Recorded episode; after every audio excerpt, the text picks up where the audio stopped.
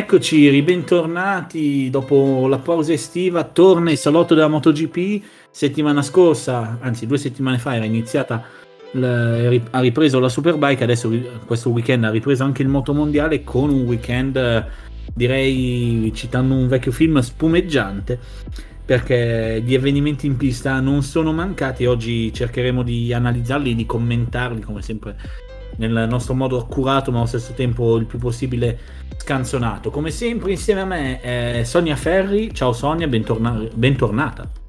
Ciao, ciao a tutti. E come sempre il maestro Riccardo Orsini che è sempre presente, che troveremo poi, troverete poi se non è già uscito nel, nell'episodio del podcast del Salto della Superbike dedicata al Gran Premio di Repubblica Ceca che poi uscirà nel mercoledì mattina, quindi se non è mercoledì, se non è mercoledì mattina l'avete già, la troverete già presente e quindi ti saluto Riccardo, ciao. Ciao, ciao a tutti.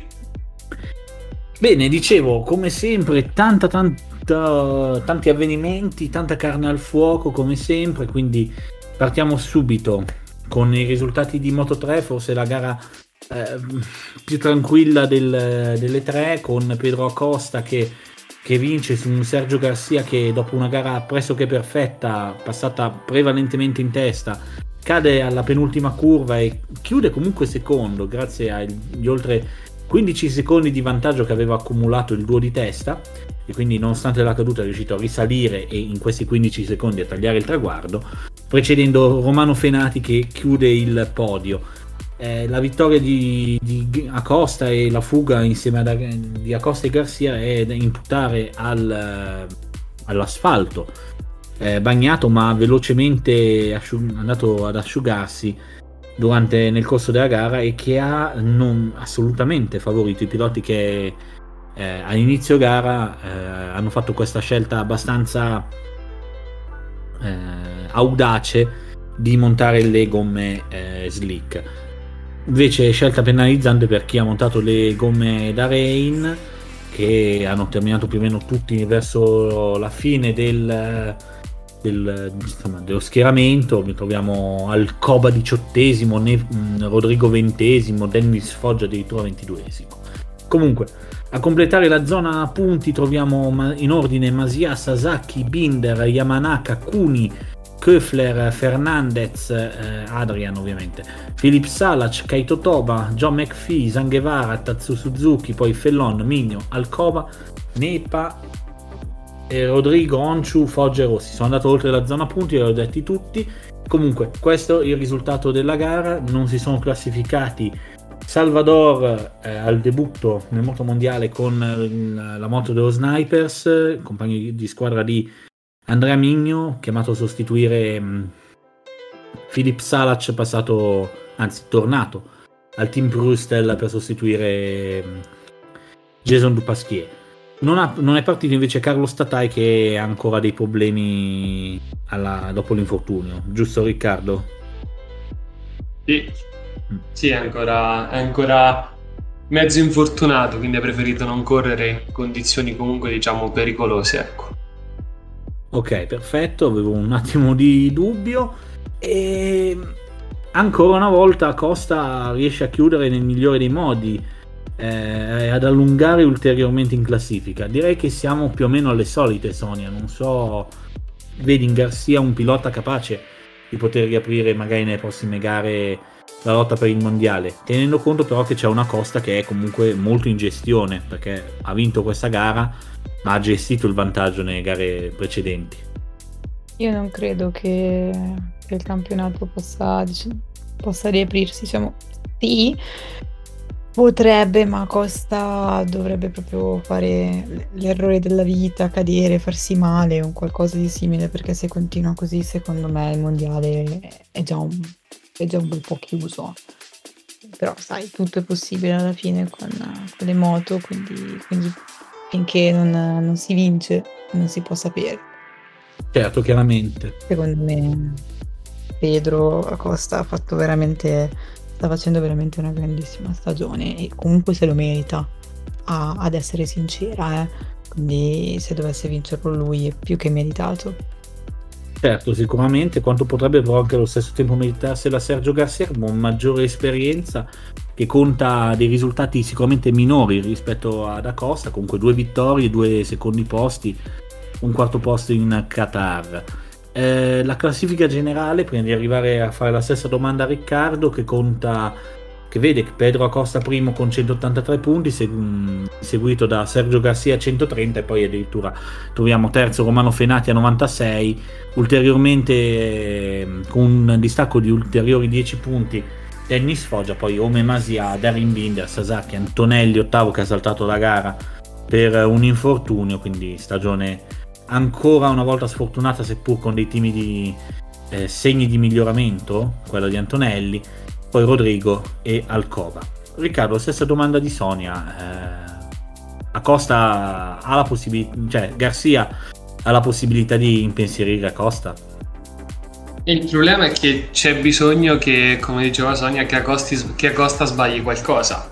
Il problema è che Acosta ci sta dando la dimostrazione che oltre ad essere un pilota molto veloce è un pilota anche molto intelligente perché eh, sceglie esattamente i momenti in cui forzare, i momenti in cui magari eh, non rischiare la staccata e questo è dimostrato anche dal fatto che comunque è uno dei pochi piloti che rimane sempre fuori dai guai in una categoria che come sappiamo è solita avere incidenti di gruppo, quindi eh, magari contro un pilota così intelligente anche la velocità tante volte non basta. Se fosse un pilota che più che intelligente è proprio più maturo degli altri e allo stesso tempo anche, più, anche molto fortunato perché non è mai stato coinvolto in incidenti né per colpa sua ma soprattutto per colpa degli altri dove è facile eh, trovarsi vittima della situazione quindi ritrovarsi a terra per colpa di un altro pilota.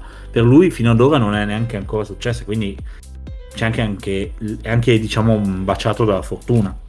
E forse lì trova conferma al famoso detto che la, fa- la fortuna aiuta gli audaci però diciamo che la fortuna un po' lui se la cerca perché sempre è uno dei pochi piloti che quando ci sono le battaglie di gruppo non lo vedi mai eh, cioè lo devi sempre correre con intelligenza, come già detto prima, sa quando forzare, quando ha la possibilità, quando si sente la moto in pugno, eh, non lo vedi mai uscire dalla, dalle prime tre posizioni, quindi è un pilota che comunque è anche bravo lui, grazie alla sua velocità, a stare proprio fuori da quelli che possono essere i casini di un, dei contatti di una gara di gruppo. Ok, e direi di lasciare già la Moto 3 perché è stata davvero una gara eh, molto condizionata da piogge che quindi al netto del duello in pista Garcia-Costa non ha visto poi un, una vera grande battaglia o comunque dei grandi avvenimenti in pista. Eh, tra l'altro da notare anche l'assenza, no scusate, la, la, la tredicesima posizione finale di John McPhee dopo un buon venerdì soprattutto passato, ma anche qua stiamo parlando un po' del classico McPhee che parte bene, che fa qualcosa di buono, ma che poi mm, termina in un nulla di fatto nelle sue, nelle sue imprese. Lui che eh, quest'anno è chiamato l'ultimo anno, l'abbiamo già detto tante volte, era l'anno di, dove doveva sbocciare definitivamente, dove invece è addirittura 14 in classifica con uh, soli 40 punti. Passiamo in Moto 2 dove la gara è stata sicuramente più entusiasmante con eh, Marco Bezzecchi che torna, è tornato alla vittoria approfittando del, di un ottimo ritmo, forse di uno scatto anche in fatto di capacità di gestione delle situazioni, in un momento Bezzecchi che ha avuto comunque un momento anche di, eh, dire, di, di difficoltà nel corso della gara per colpa di un lungo che lo ha fatto tornare che, che, quando era in testa l'ha fatto scendere non poco in classifica fino alla quarta, quinta posizione per poi riuscire a risalire e non perdersi d'animo come spesso è successo tante volte in passato.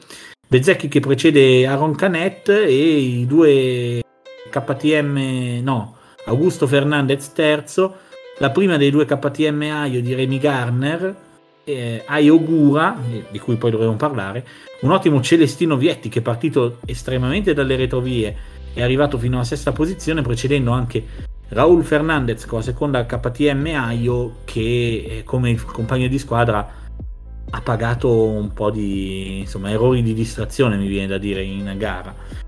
Concludono poi la zona punti Sonchia Chantra, eh, Vierche, Schröter, Dixon, Dalla Porta, Di Giannantonio, Sam Lowe's e Albert Arenas. Anche Lowe's è un po' lo stesso discorso di, eh, abbiamo di, di, John McPhee, cioè un pilota che è partito bene, stava risalendo eh, e poi il solito errore che lo porta a concludere in maniera negativa il suo weekend.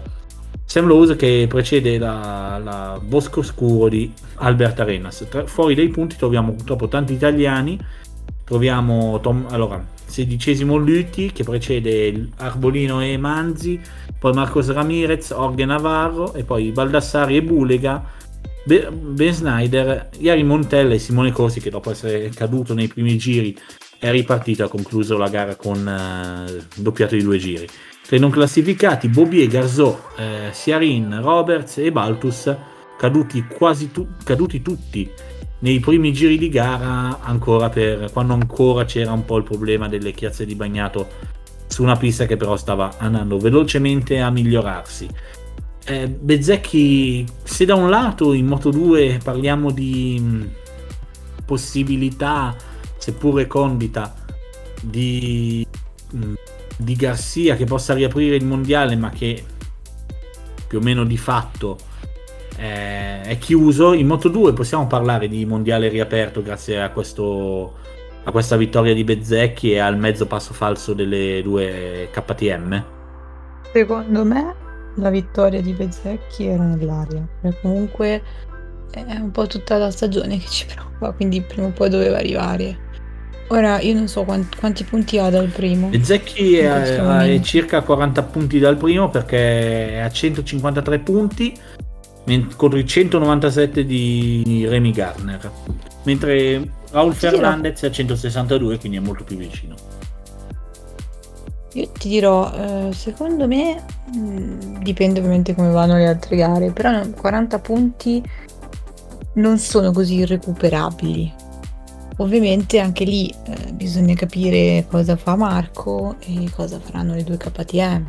Perché bisogna dire che, che KTM in effetti sono prim- al primo passo falso in stagione, di fatto, perché fino ad oggi non era, se non erano state perfette, quasi, perché solo Raul Fernandez fino ad ora aveva colto un risultato particolarmente negativo, cioè un ritiro, poi vabbè, aveva steccato in... Uh, in Spagna e in Qatar, nei due del Qatar, comunque facendo quinto in queste tre occasioni, mentre Garner è al secondo piazzamento fuori dal podio. Fra, eh, Spagna anche lui quarto e adesso in Stiria.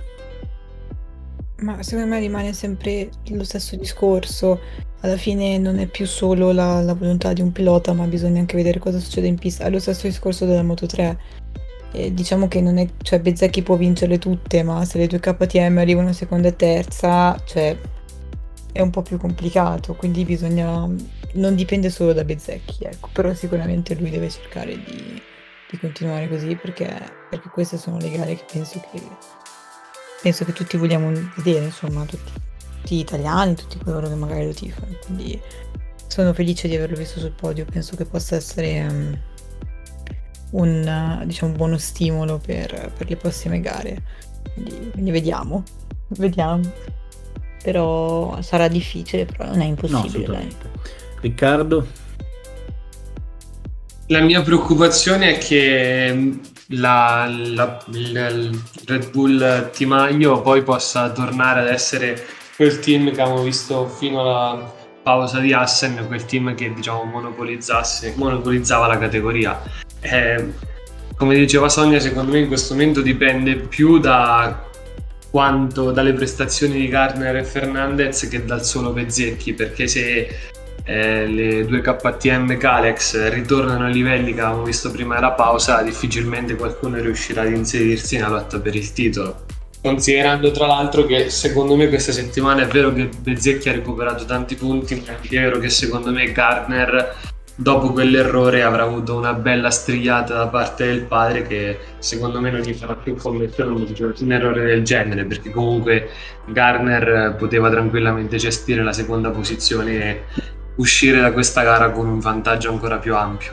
Marco Bezzecchi che eh, se facesse un altro anno in Moto 2 avrebbe sicuramente non dico la certezza, comunque avrebbe, partirebbe con uh, i favori del pronostico, perché al netto de- delle assenze a quel punto di Garner, Fernandez, di Giannantonio, che passeranno l'anno prossimo in MotoGP, si troverebbe come avversario un Sam Lowe's che sembra non avere le capacità, le motiv- la motivazione per uh, andare a lottare per un titolo e avrebbe una Roncanet che sì, sicuramente è forte, l'anno prossimo partirà, eh, visto che Bezzecchi lo vedremo in, quasi sicuramente in MotoGP, partirà con i favori del pronostico, ma a cui manca un po' la continuità che invece Bezzecchi sta riuscendo già a trovare quest'anno, seppur non nelle primissime posizioni. Quindi mh, mm, l'anno prossimo davvero Bezzecchi se rimanesse in Moto 2 avrebbe quasi certamente il titolo in tasca.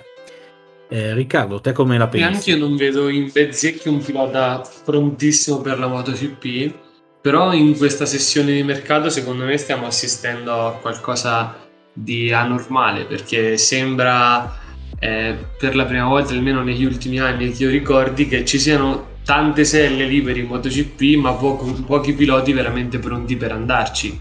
Quindi alla fine se poi dobbiamo andare a pesare gli altri che potrebbero salire in MotoGP è chiaro che alla fine Bezzecchi sembra una, un, un, campione rispetto a tutti gli altri nomi che sono stati fatti poi eh, vicino ad esempio a Yamaha Petronas Sicuramente, sicuramente. Ah, tra l'altro Petronas di cui si parla adesso in queste ultimissime ore di addirittura un doppio salto di Acosta con eh, tante, diciamo, eh, come si dice, mh, mm, via libera, tanti via libera da parte della FIM e della Dorna che non permettono in realtà di fare questo doppio salto a 16 anni in MotoGP. Eh, sono davvero pochi i piloti ad averlo fatto, l'ultimo Jack Miller non, fatto, non ha fatto il doppio salto ma è, stato, ma è salito in MotoGP praticamente eh, non in MotoGP, ancora in 500 a 16 anni Leon Aslam, quindi troviamo qualche riferimento storico, però insomma sarebbe davvero una cosa particolare vedere l'anno prossimo a Costa già su una MotoGP, ma nel caso sarebbe sicuramente un grandissimo colpo poi... per Yamaha. Per te Riccardo è una cosa fattibile o KTM anche liberando entrambe le selle in Moto 2 si prepara a portare l'attuale coppia di piloti di Moto 3 in, nella classe di mezzo. Secondo me KTM, visto anche come poi gestito la situazione Raul Fernandez, non, non, si priverà facilmente di Acosta. Sappiamo che nei contratti dei piloti sotto il team Red Bull proprio ci sono proprio le clausole che li portano poi negli anni ad esordire in MotoGP con, con, la, austri- con la, casa austriaca. Sappiamo quanto costano queste clausole agli altri team e soprattutto sappiamo che i talenti KTM non li vuole mandare via, quindi io sono abbastanza convinto che l'anno, l'anno prossimo Costa lo vedremo in Moto 2 con il team Aio. Però tu Riccardo hai citato Fernandez e ci sta assolutamente perché Fernandez è stato letteralmente blindato e forse anche un po' controvoglia KTM lo ha messo sul Tech 3 liberando definitivamente eh, anche Danilo Petrucci e Iker Lecuona dal, dalla sella con la moto austriaca. Mm, però mi viene da citare già un precedente quello di Martin. Sotto contratto con KTM e alla fine però certo anche con la sua volontà è passato in uh, passato poi in Ducati in quel caso. Quindi non sarebbe però la prima volta eh, che un, un, un, grande pilota KTM non la vedo così impossibile il fatto che Costa passi in, eh, in MotoGP o comunque lasci KTM. Specialmente, scusa, mi viene in mente se KTM non lo, lo dovesse blo- gli dovesse bloccare il passaggio in, in Moto2. Pit Byrer non era così convinto alla fine del, di farlo Guarda, io penso che il passaggio in Moto 2 se poi Acosta vincerà il mondiale sia solo una formalità adesso probabilmente anche magari per non mettere tanta pressione addosso al ragazzo ma secondo me KTM ha già il contratto pronto per Acosta, per Acosta. Su Martin invece è vero il discorso che hai fatto tu, però è anche vero che i due anni in Moto 2 di Martin con KTM non sono stati anni proprio fantastici, in cui diciamo che Martin, campione del mondo Moto 3, aveva un po' deluso le aspettative e forse anche per quello le, le chance poi di averlo in MotoGP subito con, con KTM si erano ridotte. Sì, però... Tra l'altro se ti ricordi il, il trasferimento poi di Martin in Ducati fu anche una sorpresa perché comunque tutti davano la sella Pramac a Bastianini che ha vinto il mondiale. Sì, però mh, mm, allo stesso tempo non mi viene a pensare eh, che sia strano che KTM, nonostante i due anni un po' sottotono di Martin, non uh, avessero mh, mm, poi pensato di aver preso un abbaglio, comunque di aver puntato su un pilota poi non uh, dalle caratteristiche che sta invece poi dimostrando adesso in queste gare, primissime gare in MotoGP. Eh, ma il problema di KTM è che comunque in poco tempo deve far girare tanti piloti perché in Moto 3 una sella è obbligatoriamente data al vincitore la Red Bull Rookies Cup e anche le selle in MotoGP comunque se c'è qualcuno in Moto 2 che dimostra subito eh, vuole andare in MotoGP diciamo che la gestione piloti in KTM non è facile perché comunque hanno un vivaio molto grande e quando c'è un pilota che magari un paio, di, un paio di anni non fa i risultati che ti aspetti, magari è anche più facile toglierlo dal vivaio. Sonia, ehm, vengo da te ma ti faccio una domanda, te la cambio un po'. Questo sistema di KTM tu lo trovi funzionante e sostenibile o pensi che sia un sistema che nei prossimi anni dovrà poi saltare ah, no, obbligatoriamente? Altro sono passati tanti piloti in KTM, quindi cioè, è anche giusto cambiare, è anche giusto provare, però per esempio con Martin hanno fatto una grande cavolata, sinceramente, anche perché comunque si è sempre visto, secondo me, già dalla Moto 3, che Martin era un, è un pilota molto forte e penso che poi man mano che andremo avanti sarà anche lui uno dei, dei protagonisti. Però sai cosa? è che man mano che si va avanti, eh, forse, mm, non lo so, forse cambierà l'approccio proprio della Moto 3, più che altro, più che della Moto 2, più che della Moto GP, perché la Moto 3 per ora è sempre stato un vivaio di, di ragazzini, e però con tutto quello che sta succedendo forse cercheranno di tranquillizzarla un po' come categoria. Quindi, quindi non lo so, potrebbe cambiare anche la modalità di scelta dei piloti. Ma in che senso cambiare la modalità di scelta dei piloti? Nel cioè senso... puntare meno su dei giovani e andare su piloti che no, già quello magari... no, no, quello no, no. Nel senso... Diciamo, eh, magari di... non so come dirti. Uh, comunque sui giovani si deve puntare per forza, soprattutto in Moto 3, cosa, cioè non è che puoi puntare sempre su quelli che hanno già 20 anni di, di esperienza, però forse verranno selezionati in maniera un po' diversa, forse sarà tutto, cioè alcuni piloti mi chiedo perché sono lì e invece secondo me forse verranno selezionati ecco, con maggior cura, mettiamola così, non lo so, vedremo. Però forse... Sì, però, ehm, Sonia, su un discorso generale posso anche darti ragione perché la questione lì è, vede anche gli sponsor, quindi piloti comunque sì. che magari hanno lo sponsor che riescono a entrare. Ma nel caso di KTM non si parla di questo, si parla di piloti che arrivano dalla Red Bull Rookies Cup perché l'hanno eh, vinto. Ah, oddio. Uh, potrebbero prendere anche piloti che poi non vincono la Red Bull uh, Rookies Cup. Eh no, non possono perché ce l'hanno per obbligo. Sì, però dico più avanti. Tu stavi, mi stavi chiedendo, no? Se potrà Quindi cambiare togliere, di togliere il contratto con con, eh, con, eh, con Red Bull praticamente. Per ora gli sta andando bene. Eh, sì. È una buona modalità, nel senso che alla fine comunque vai a prenderti il vincitore, quindi non vai a prenderti l'ultimo in classifica, però magari potrebbero cambiare anche questa cosa, potrebbero iniziare a prendere chi magari ha meritato di più, perché comunque molto spesso ci sono magari piloti forti che non riescono subito ad emergere magari non vincono, però in realtà hanno potenziale. Quindi potrebbe cambiare la modalità di scelta. certo dovrebbero, fare, dovrebbero rescindere il contratto, eccetera, eccetera, però i contratti ci sono oggi e domani non ci sono più.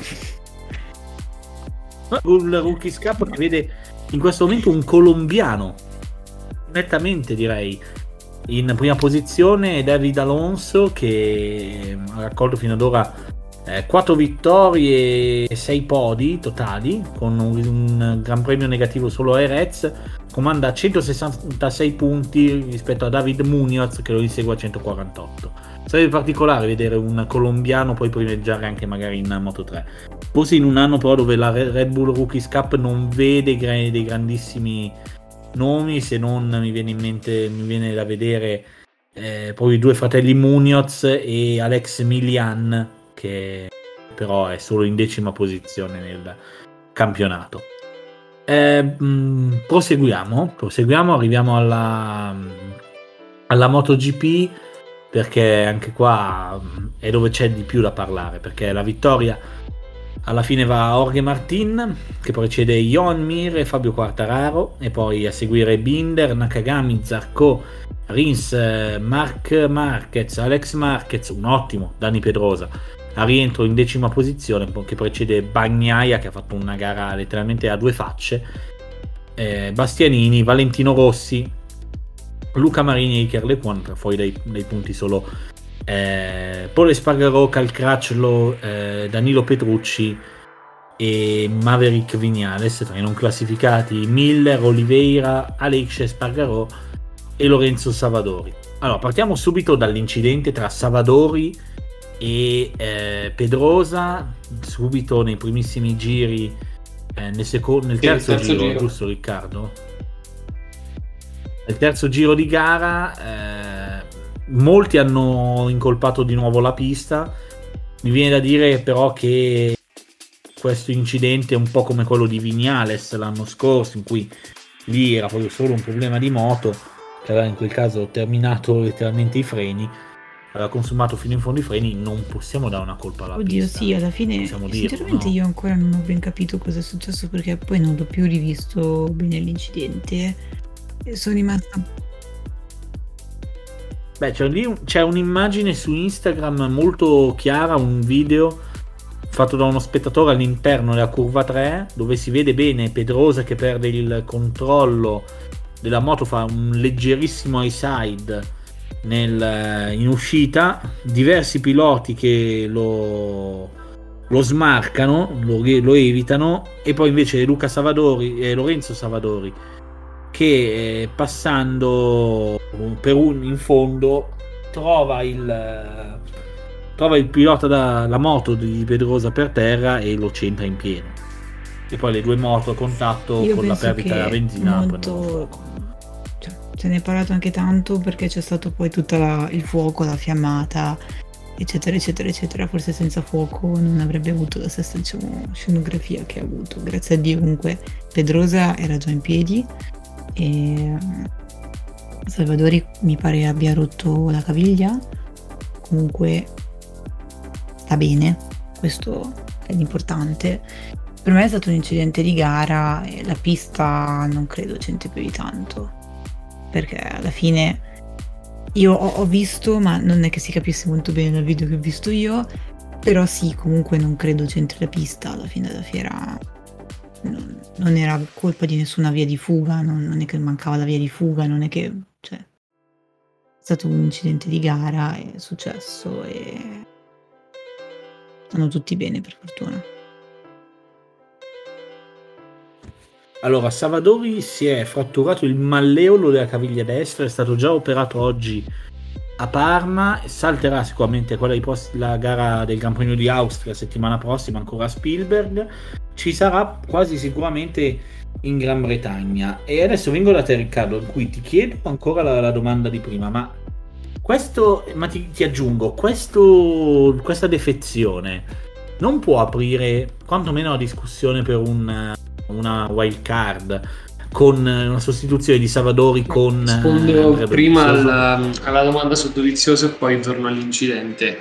È, diciamo che è un, un, tema che si è già aperto subito dopo eh, dopo un po' che è venuta fuori la notizia che Salvatori non avrebbe corso settimana prossima in Austria ed è un, una notizia che però in questo momento ancora non, non trova conferme ma solamente tante smentite. Sicuramente sarebbe una, un'ottima occasione per Aprilia per far eh, tornare a legare Dovizioso e per magari far vedere anche il, il livello di Dovizioso in vista di un possibile accordo per il prossimo anno.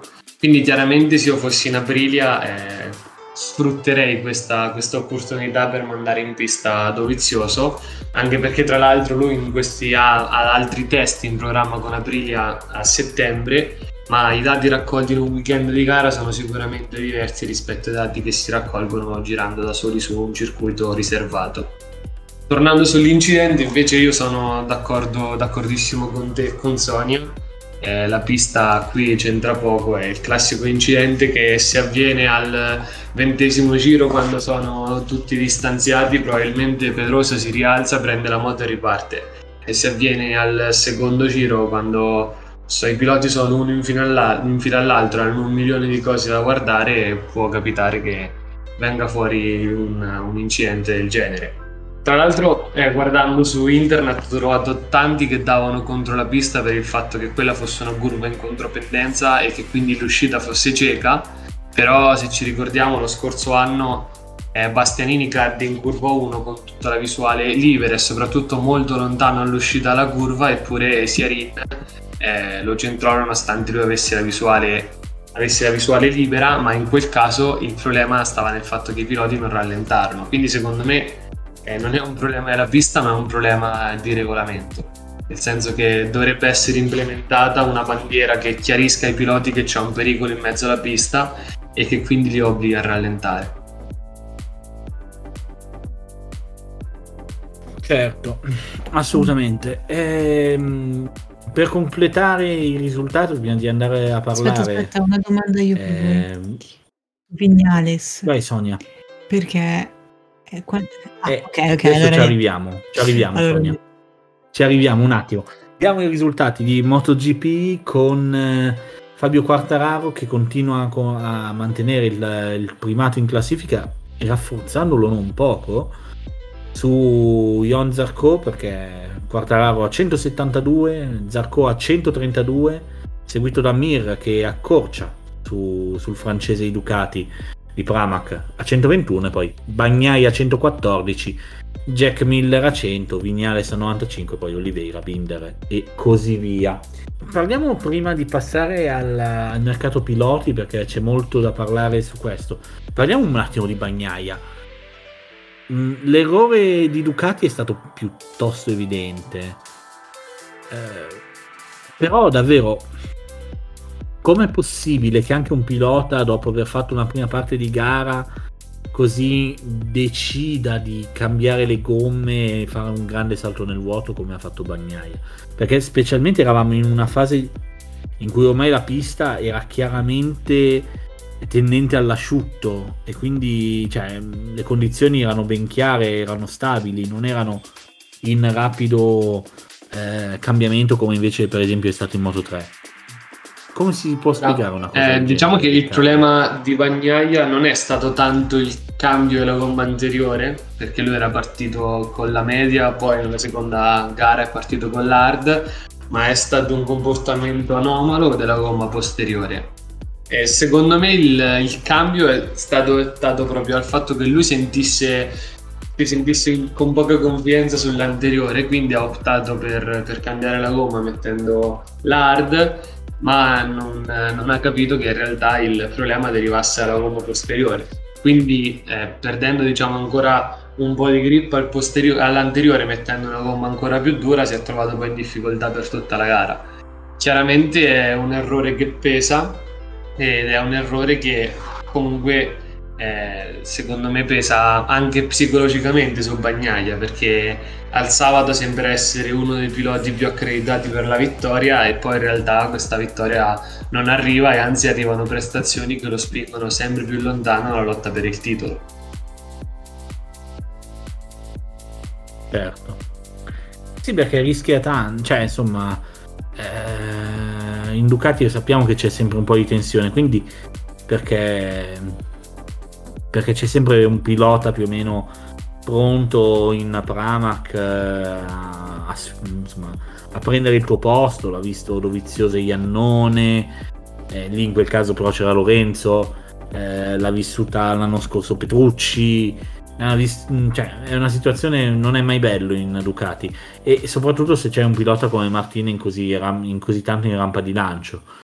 Eh, Bagnaia sicuramente l'anno prossimo lo vedremo ancora qua però mh, rischia l'anno prossimo se continua a, ad essere così tanto altalenante di arrivare a fare un mondiale l'anno prossimo abbastanza col fiato sul collo no?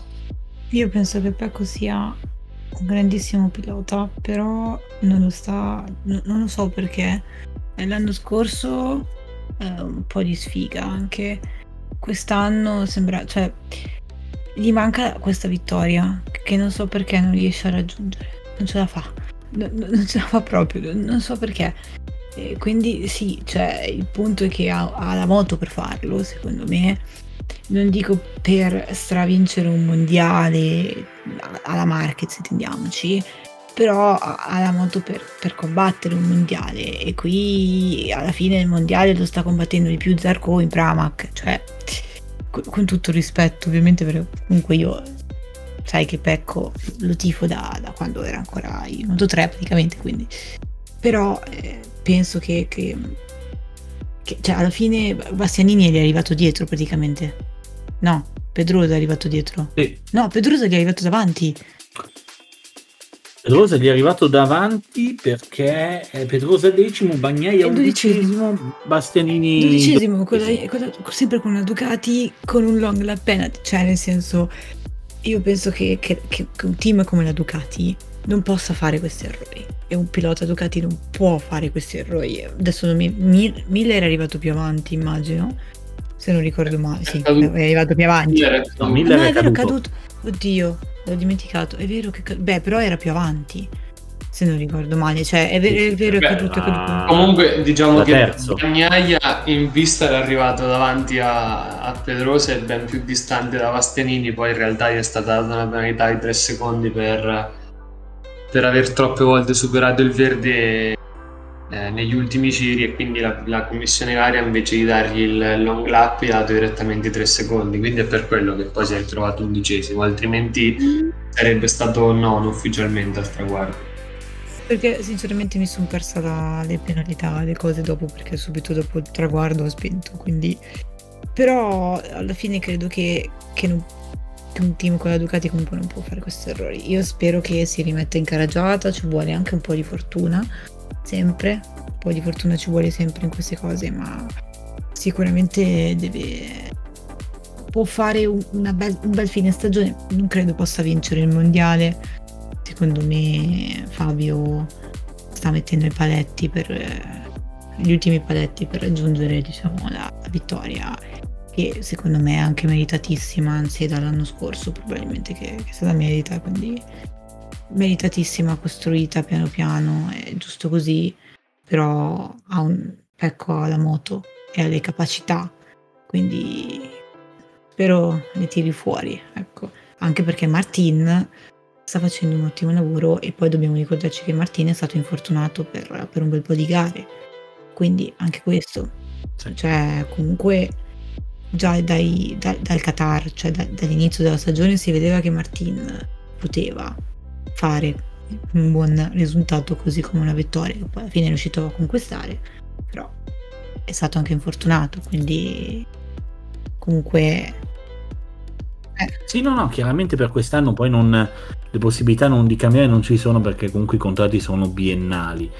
Chiaramente poi comunque fare un, sarebbe un salto nel vuoto prendere Martin dopo una sola stagione e bruciare un pilota come Miller o comunque come a maggior ragione Bagnaia giovani che, o comunque alla prima occasione di fare bene dove comunque tutto sommato eh, sprazzi di, di, livelli lo stanno facendo. Bagnaia comunque è quarto in classifica eh, appena dietro appena davanti a Miller quindi non, non, una stagione ad altissimi livelli quella di Ducati fino ad ora però non è neanche disastrosa.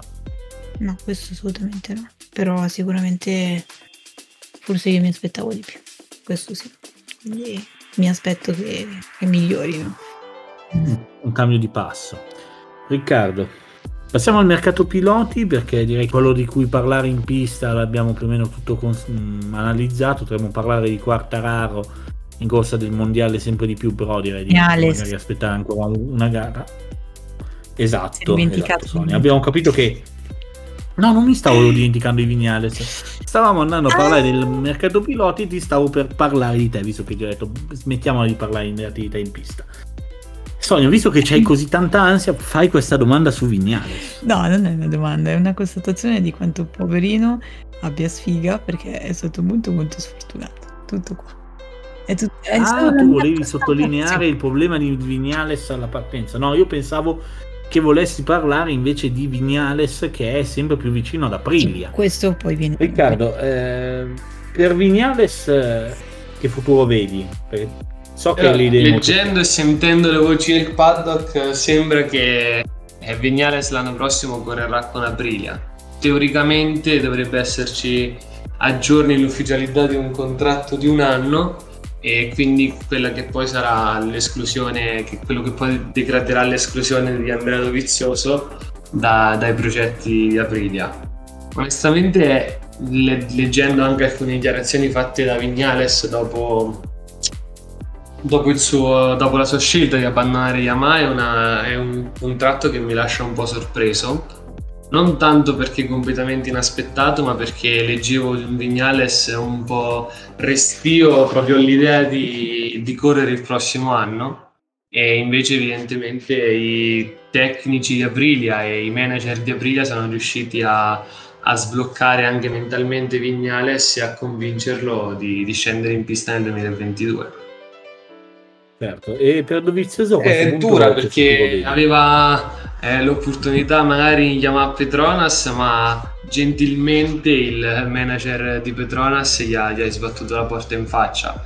Eh, magari potrebbe rimanere a fare il tester, diciamo, di Aprilia, che comunque per Aprilia sarebbe un grande colpo assicurarsi Vignales come pilota e Dovizioso come tester. Resta il fatto che un altro anno fermo probabilmente quello del 2020 sarà stato il suo ultimo mondiale MotoGP. Ma mh, per mantenersi in, eh, in crescita, cioè in crescita, scusa, in, ehm, in azione, in attività, per anche non chiudere del tutto la porta al motomondiale, un passaggio magari in onda Superbike, visto che Bautista sta letteralmente quasi rescindendo No, il contratto. So stagione. perché sulle voci del Superbike. No, cioè, potre- potrebbe esserci comunque alla fine, secondo me, lui ha tutte le carte in regola per poter fare bene in un- anche in un mondiale Superbike. Però da, da come leggo, da come, da come sento eh, ed anche da come diciamo, ha confermato Petrucci in un'intervista, sembra che Petrucci anche nel 2022 è pronto a sbarcare nel, nel mondiale Superbike e da come leggo sembra anche in quel caso vicino a una firma con, eh, con Honda. Poi chiaramente il tempo ci dirà di più.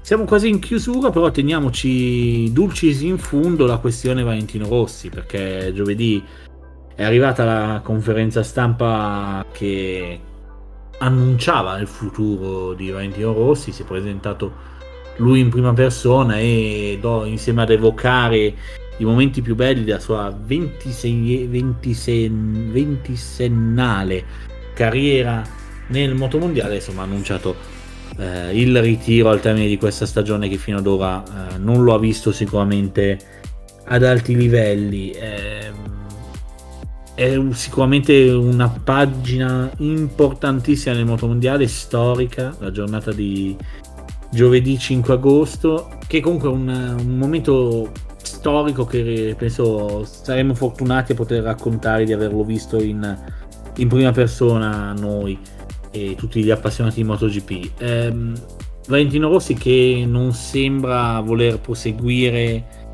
mh, nel paddock del motomondiale, sicuramente non in sella, ma neanche dietro a un muretto o dietro a una scrivania, ma che vuole seguire, sembra voler seguire un uh, percorso sulle quattro ruote per non fermarsi e non perdere il brivido della velocità in pista.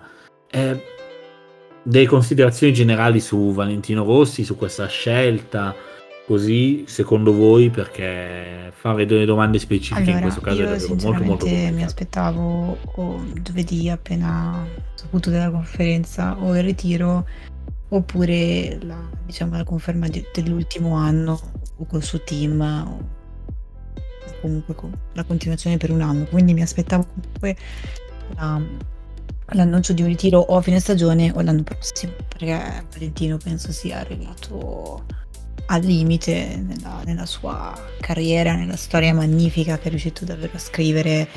Penso che noi tutti siamo fortunati ad averla poi, poi vissuta, poi quando siamo nati noi lui, lui già correva, quindi è ovvio che penso che per tutti gli appassionati, soprattutto noi giovani, sarà difficile vedere una MotoGP senza Valentino Rossi.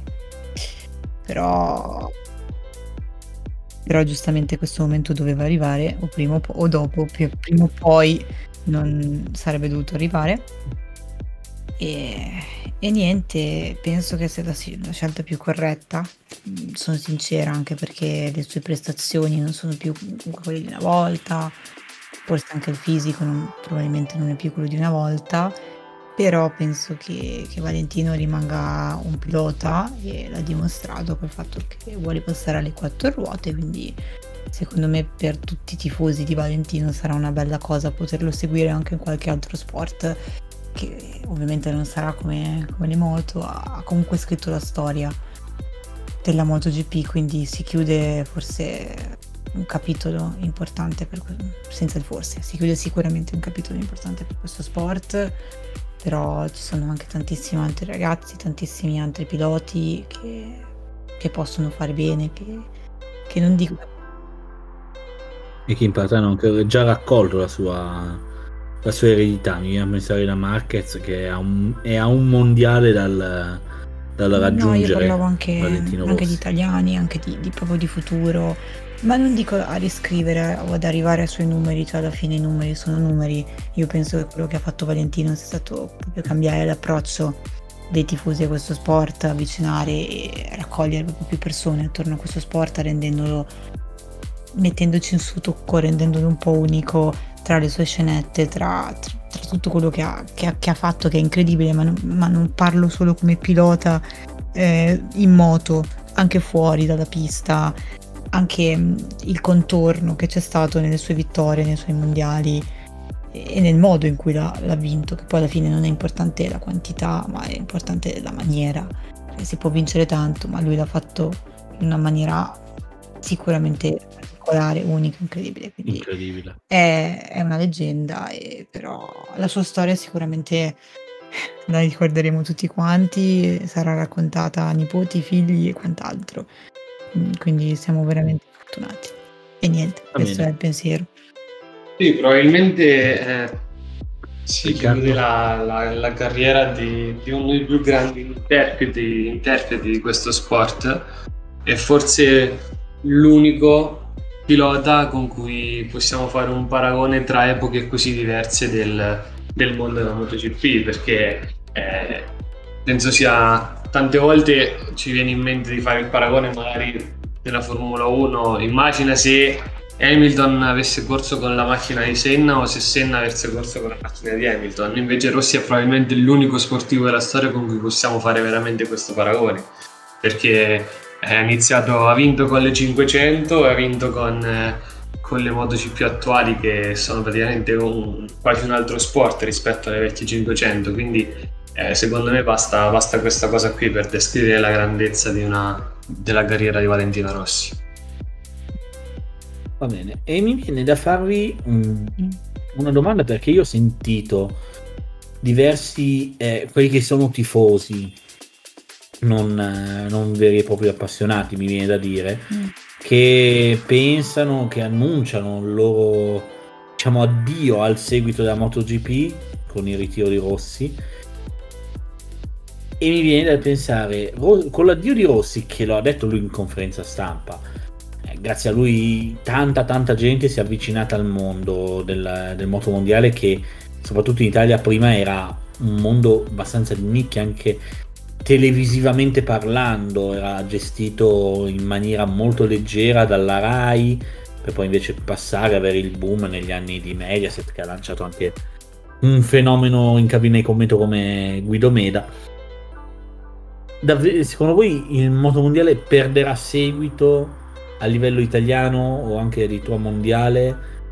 O è una, il fatto di che, mol, che, alcuni lasceranno perché proprio Rossi si ritira è mh, alla fine una nicchia non così non importante so, e non così continueremo a vedere tanto giallo nelle tribune anche dopo Valentino comunque se devo essere sincera Valentino ha sempre corso con le moto perché era la sua passione e perché amava le moto, ama le moto, ama il motociclismo e quindi se tu, se una persona segue Valentino perché è Valentino e non, e non le moto perché io guardo le MotoGP perché mi piace il motociclismo, non perché mi piace un pilota, ti devono piacere le moto, poi ovvio ti puoi affezionare a un pilota se tu lo guardi solo per quello, alla fine non mi sembra di aver perso un, un, gran tifoso, mi sembra di aver perso una persona che alla fine era affezionata solo a Valentino e forse di moto non ne frega neanche un granché. Cioè, quindi non lo so, qualcuno sicuramente lo perderemo.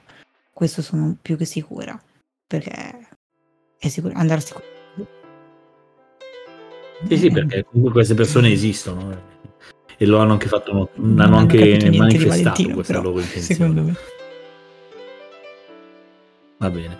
Eh, Io Riccardo? La, la speranza è una cosa, forse l'unica cosa che mi rende un po' felice di, dell'addio di Rossi è che magari eh, soprattutto su, sui social vada pian piano scemando l'odio verso gli altri piloti perché il fatto di tifare tanto Valentino portava spesso a dei comportamenti al limite nei confronti degli altri piloti e secondo me è vero che lui ha fatto avvicinare allo, al motociclismo tante persone, ma secondo me con l'addio di Rossi faremo veramente la tara su quante persone si sono avvicinate al motociclismo e hanno capito il motociclismo e apprezzano il motociclismo e quante persone si sono avvicinate invece solo al personaggio Valentino Rossi. Ti dico questo, su Twitter alcune, soprattutto alcuni tifosi di Marquez erano felici, tra virgolette, per il tiro di Valentino proprio perché andare, soprattutto italiani, eh, tifosi italiani, andare magari in circuito con la maglietta di Marco, il cappellino,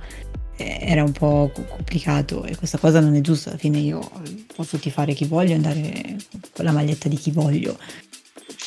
Io ero a Misano nel 2016 e ricordo praticamente che passò davanti diciamo al curvone, quindi sulla, sul prato di davanti al curvone un signore con, eh, con la bandiera quella alta di Marquez mm. e le 25.000 persone che stavano su quel prato lì lo fischiavano e, e praticamente lo, gli, gli gridavano cose contro. E secondo me magari l'addio di Rossi riuscirà un po' a portare via questa parte tossica del, dell'amante delle moto, anche se secondo me una persona del genere non è amante delle moto. E quindi eh, secondo me farà anche andando via dal paddock del motociclismo riuscirà comunque a fare del bene sotto questo punto di vista. Sì, anche perché poi molto spesso si dava ragione a Valentino alla cieca, magari senza neanche provare a vedere tutte e due le parti. Molto, be- molto spesso non è neanche bello andare in pista e fischiare i piloti quando cadono, perché è uno, è uno sport pericoloso e questo andrebbe ricordato purtroppo esistono anche quelle persone, quindi spero che almeno quella parte, appunto come dice Riccardo, se ne possa andare, perché di motociclismo per me non ne capiscono più di tanto. Va bene ragazzi, ci sarebbe davvero tanto tanto tanto di cui sì, parlare. Infatti almeno dici anche la tua, no? Io e Sonia abbiamo parlato, qui dici anche la tua su sta cosa. Beh, diciamo che è difficile dire il contrario, per chi non segue solo la MotoGP ma si sveglia alle 7 per guardare la warm up della Moto 3 e guardare Moto 3 e Moto 2 che magari segue la Superbike che si guarda seppur si rifiuta di scrivere gli articoli di Supersport 300 quindi difficile dirlo. È giusto è giusto che ci siano anche queste persone perché insomma sono quelle cose che volenti o nolenti arrivano. Talvolta per i, gli esempi che hai fatto te Riccardo di, di Misano 2016 sarebbe anche meglio di no però sono quegli oneri e onori che uno si prende arrivando a essere una persona, un'icona, in questo caso sportiva come Valentino Rossi, ma che può anche essere mh, mm, politica, di un non male personaggio famoso, che sia un attore, un cantante, insomma.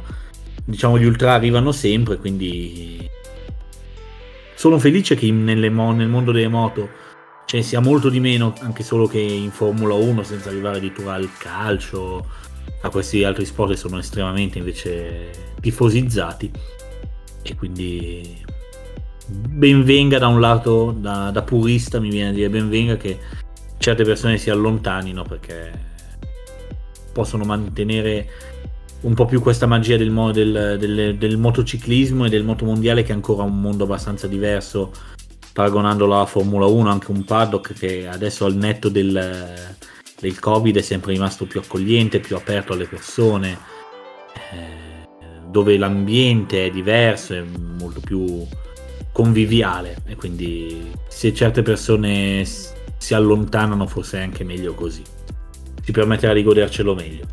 Eh, detto questo, direi proprio davvero di chiudere perché il tempo è terminato e non da poco, quindi eh, è giunto il, il, il, momento di salutarci. L'appuntamento con il salotto della MotoGP è per settimana prossima, dopo il Gran Premio di Austria.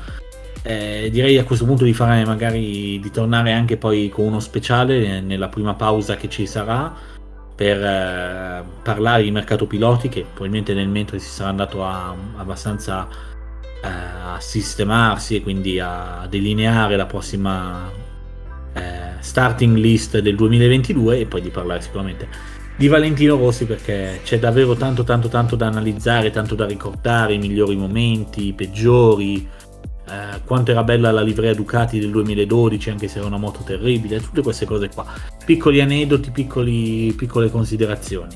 Eh, vi, vi, rinnovo anche l'invito a seguire il podcast eh, della Superbike, il saluto della Superbike che se non è ancora uscito uscirà eh, entro poche ore, se no andatevelo ad ascoltare perché c'è stato il weekend di Most che ha abbastanza riaperto il mondiale dopo, Jonathan, do, dopo che Jonathan Ray aveva letteralmente dominato il Gran Premio di Olanda. Saluto a questo punto Sonia Ferri.